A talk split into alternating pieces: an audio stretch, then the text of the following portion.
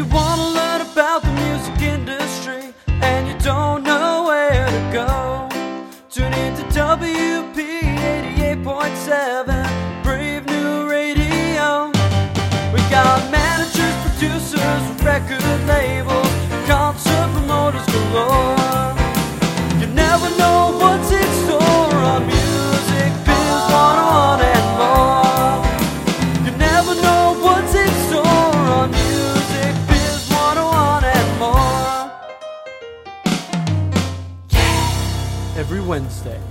p.m. Yay! We are Music Biz 101 and more. Brave New Radio 80.7 WPSC, the only radio station way past the University, Wayne, New Jersey 07470. I'm your professor, David Kirk Philp, along with your doctor, Professor Esteban. Marcone. We are very happy to have you here listening to Music Biz 101 and more, the podcast on iTunes and SoundCloud, the radio show on WPSC. We are here in, where are we? We're in the bowels of the Nashville Convention Center. The bowels of the Nashville Convention Center. It smells very nice, though. These are sweet Yes, smelling beautiful bowels. Room. Yes. I'm serious. What's it doing outside? No, we just came from lunch. So. Yes, it's it's beautiful outside in Nashville. We're happy to be here. We want to give thanks to the Music Business Association for giving us the space. We're doing all sorts of interviews here in Nashville at Music Biz 2017. So thank you to Jim Donio and help Nicole Hennessy and all the staff there. Our guest today for the Yes. show is Alix Kram with a K R A M, Alex with an A L I X, which is even more cool. One could say cooler. She's the VP Global Brand Licensing for Warner Music Artist Services. Um, we also have Jessica Essex from Detroit, Michigan. Jessica Essex.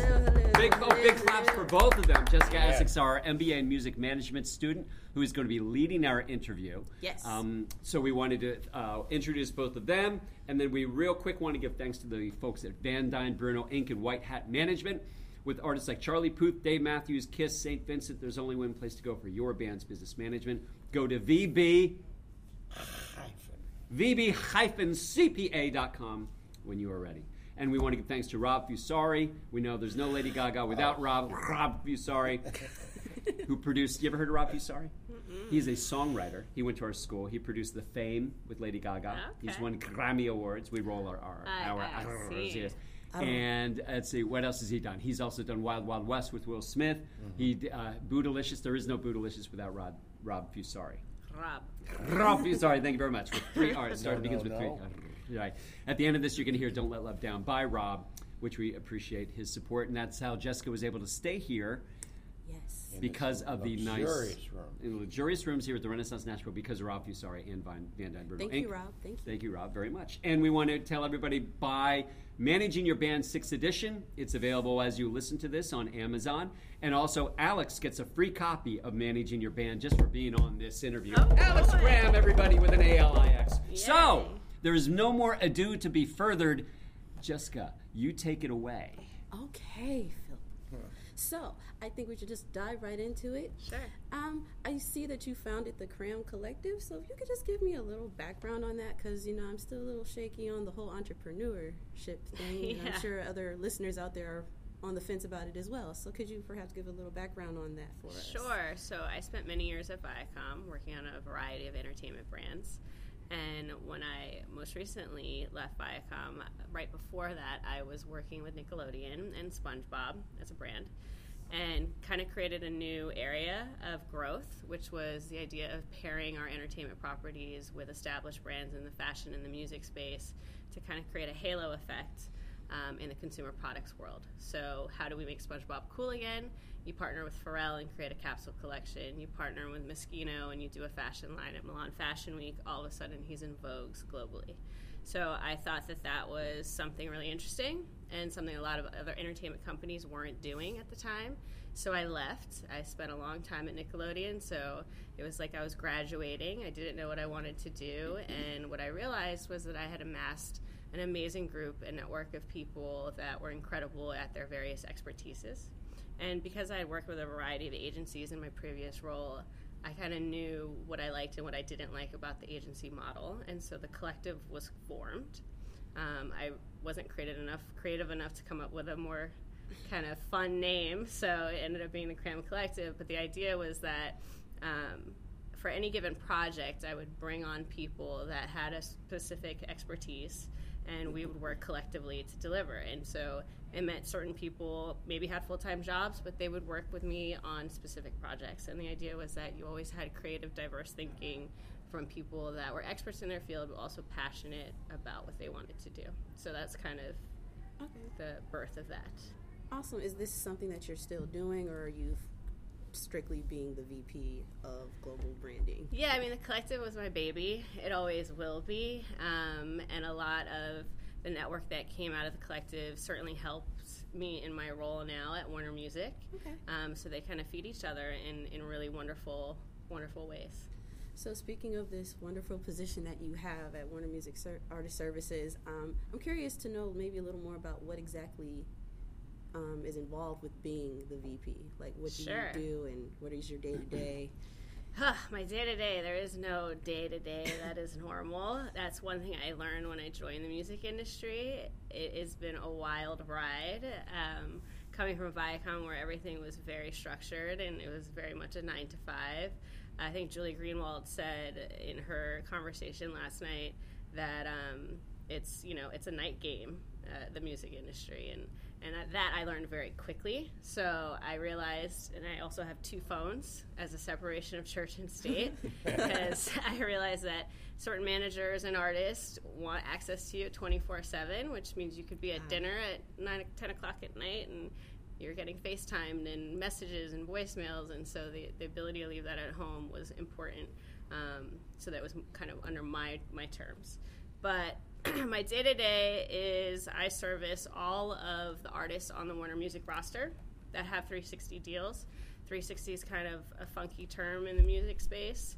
Um, we look at it as all of the non music opportunities that an artist can bear. So that's brand licensing, which is what I do, as well as ticketing, VIP experiences, and merch, uh, whether it's on tour or online.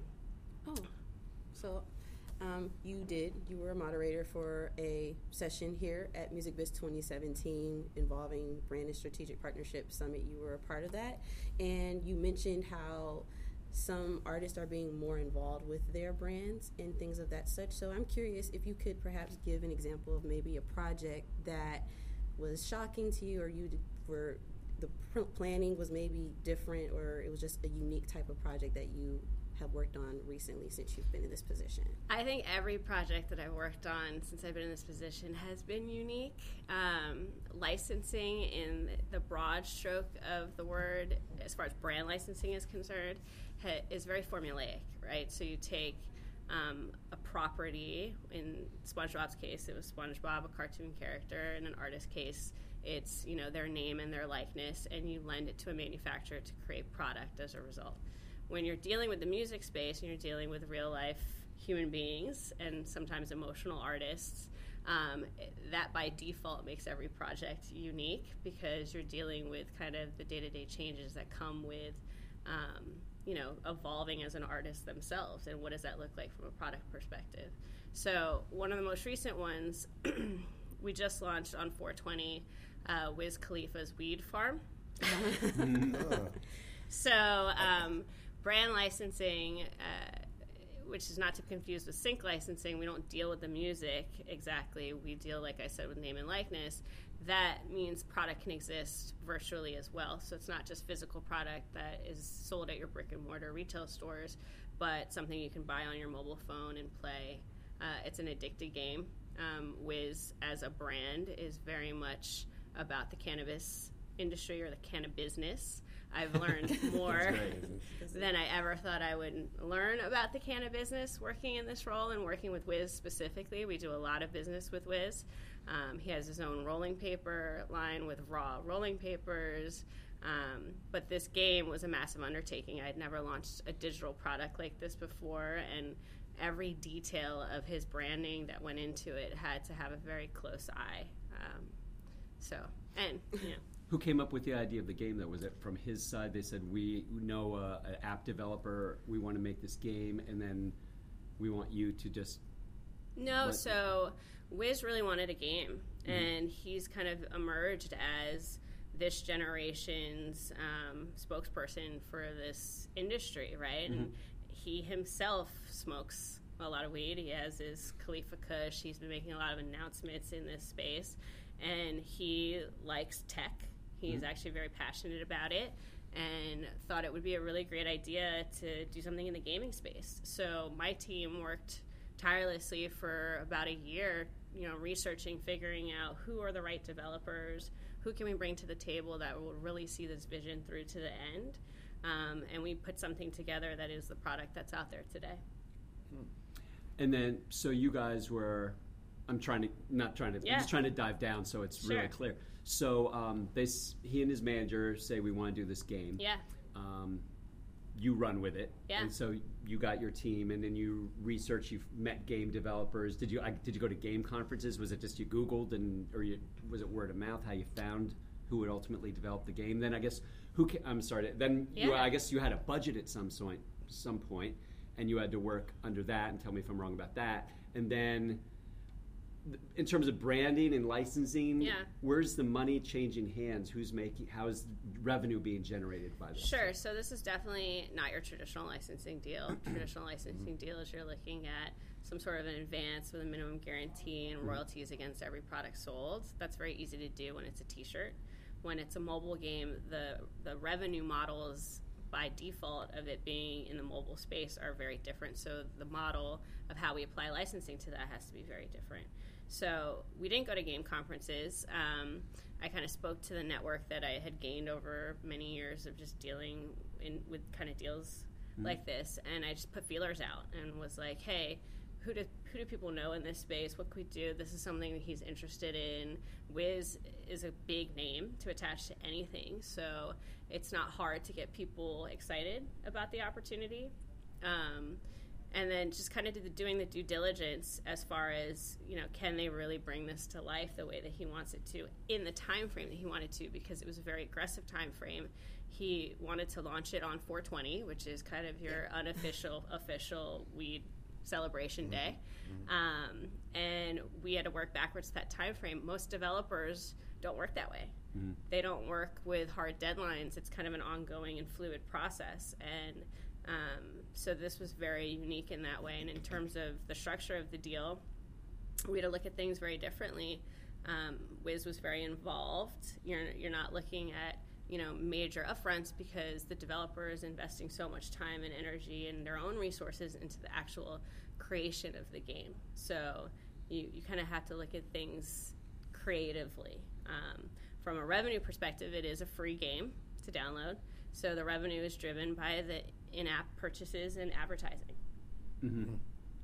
And the developer is making money from that, or was there a payment made to them in the beginning so that they could afford to do this? no, we don't. Um, we didn't pay the developer. Like I said, it, it's a partnership in a lot of respects. Uh, they know that space. They have the resources to develop something that we put out. Um, and Wiz lends his network of influence and his name and his likeness to the game. So both parties came together and agreed upon deal terms that made sense. Um, kind of making the investment outright from like a sweat standpoint, and then both reaping the reward of the revenue that was to come. So we both share, both parties share in the revenue that's driven from the in-app purchases and advertising. Okay. That's interesting. I'm a big Wiz fan, and I had no idea. Download the game, that girl. He had a game. I don't partake in weed, but you know I love his music and things It's like very addictive. Weed or the game? The game? game. Yeah. I wouldn't say weed's addictive. I would not know. But I'm gonna take a step back. Yeah. So you mentioned that you worked for Nickelodeon for ten years, which I, I, I still like Nickelodeon, being 23 years old. But um, I'm curious, what um, lessons and experiences did you take from Nickelodeon that, or maybe things that you took from that that help you where you are now at Warner Music? What lessons did you take from that? Yeah, I mean, again, um, I think that working with animated characters is very different from working with real, true artists, and, and that's who I work with in the music space. Um, so, so with that, there's a formality and process that came with dealing with animated properties and strategic planning and, and that type of thing. You were able to really plan long range. That is not applicable at all to the music industry because we all know album release dates shift constantly, or an artist might get sick and not be able to go on tour, whatever the reasons may be. And product development timelines are so long that it's really hard to be so flexible with those shifts that happen naturally in music. So, um, so that was a frustration point, but it was a learning, right? Because I was able to gain that formal structure and process and strategic planning, which is what I learned at Nickelodeon, and figure out how do I morph that in a way that actually fits the music space. Like, how do I bring some level of order and process and formality, knowing the flexibility and shift of stuff, um, but apply it in a way that could actually be beneficial for everyone. That's great. So I know that we have a variety of listeners, students like myself, would like to hear from you because a lot of people, I know I personally didn't really look at the branding side of things, and I know more artists are doing that because it's Yeah. a great revenue source. But I would like to know from what your opinion is regarding how.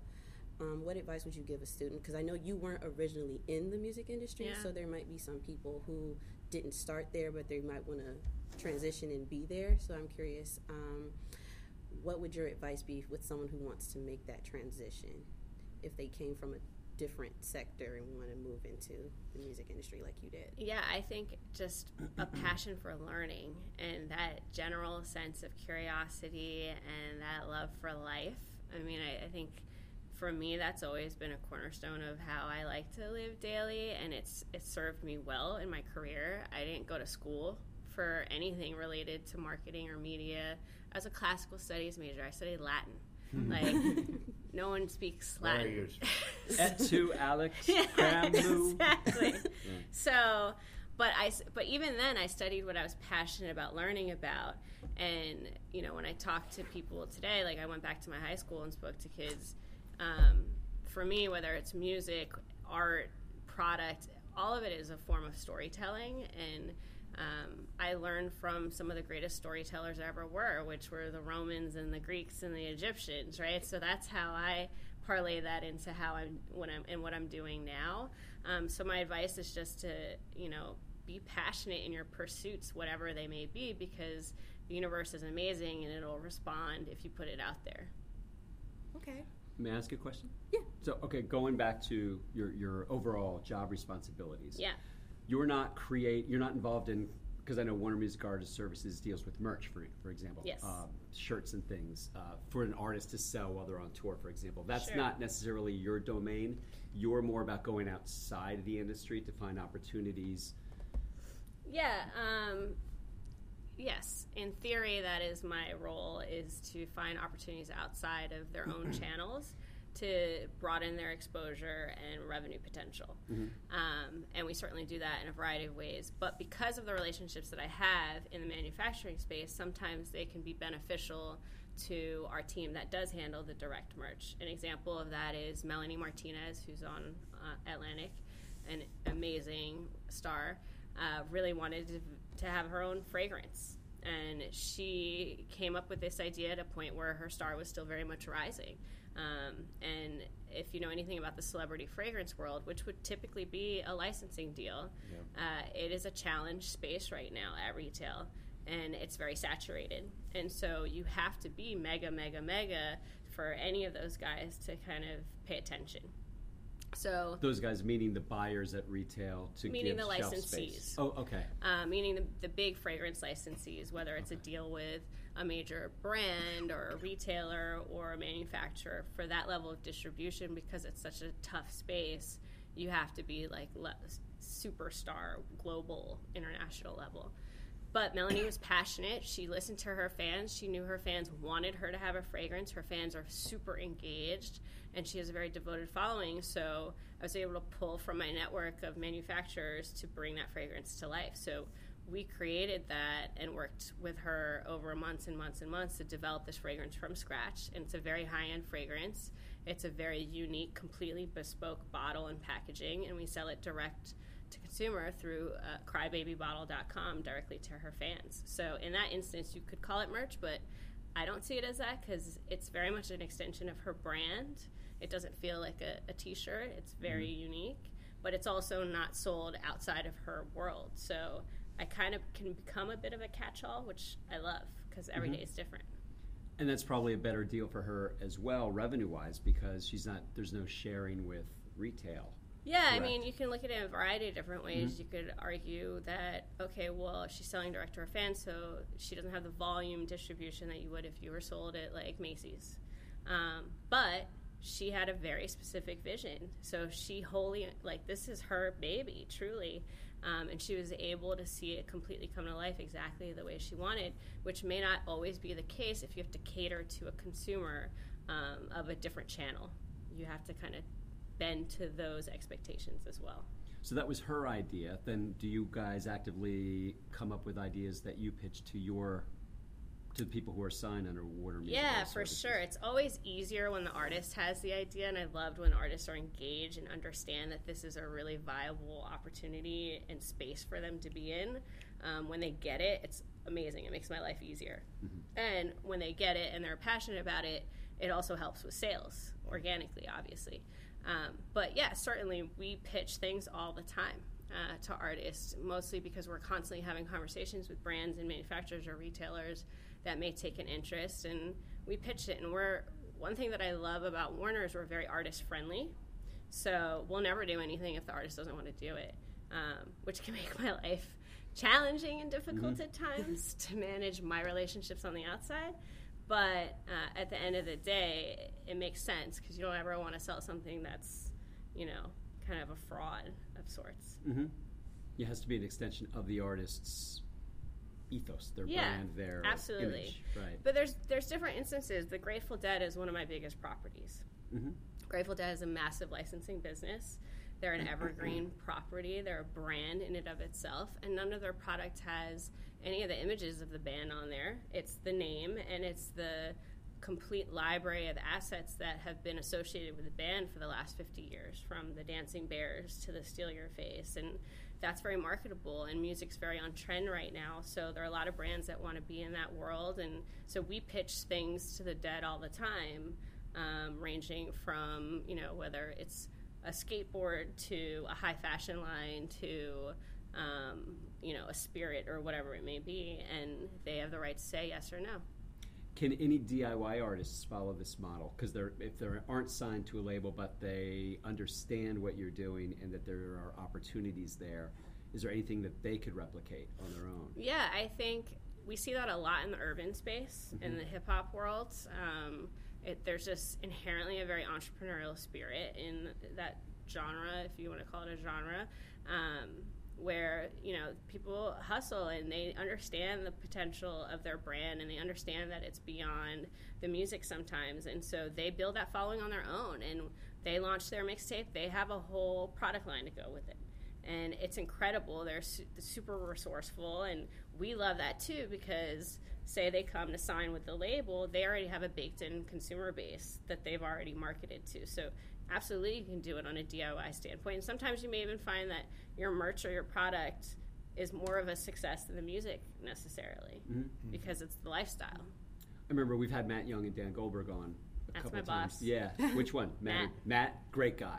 Awesome. And he talked about how 21 Pilots uh, was signed to the label, and the great benefit to the band of a extended rights slash 360 deal was that while in the beginning the music wasn't selling that much, the merch was really moving, and that was a key indicator for them that we really do have something there. Oh yeah.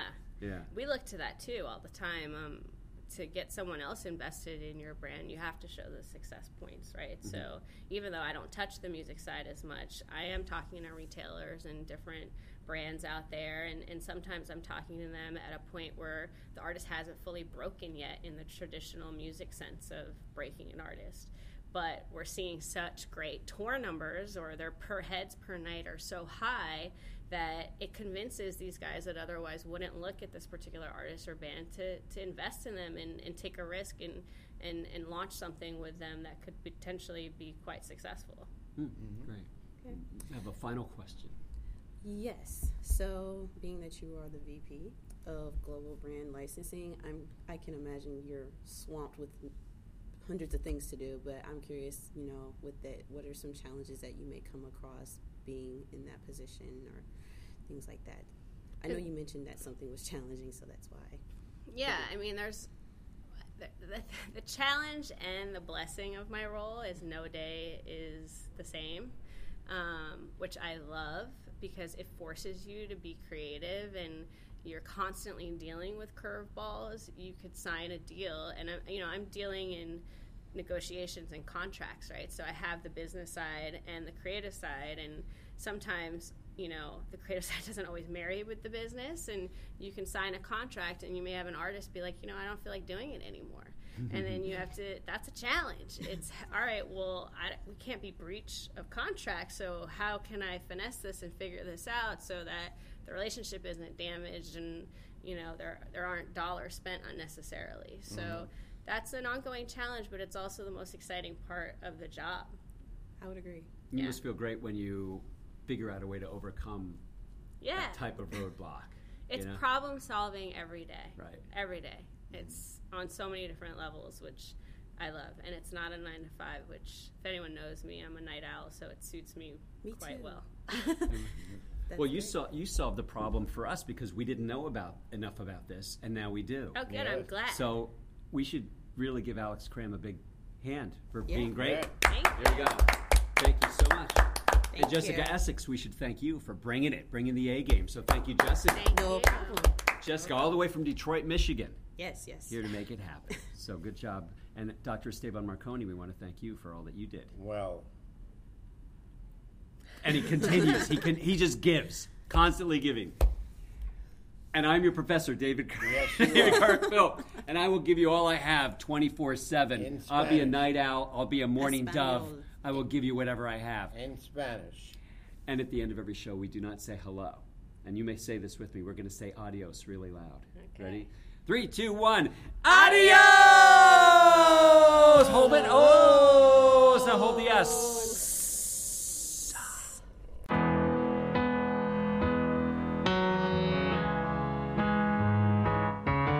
I can't remember when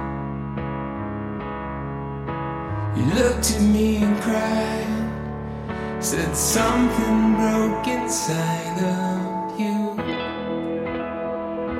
My best friend, whatever come my way, you know I'm yours until the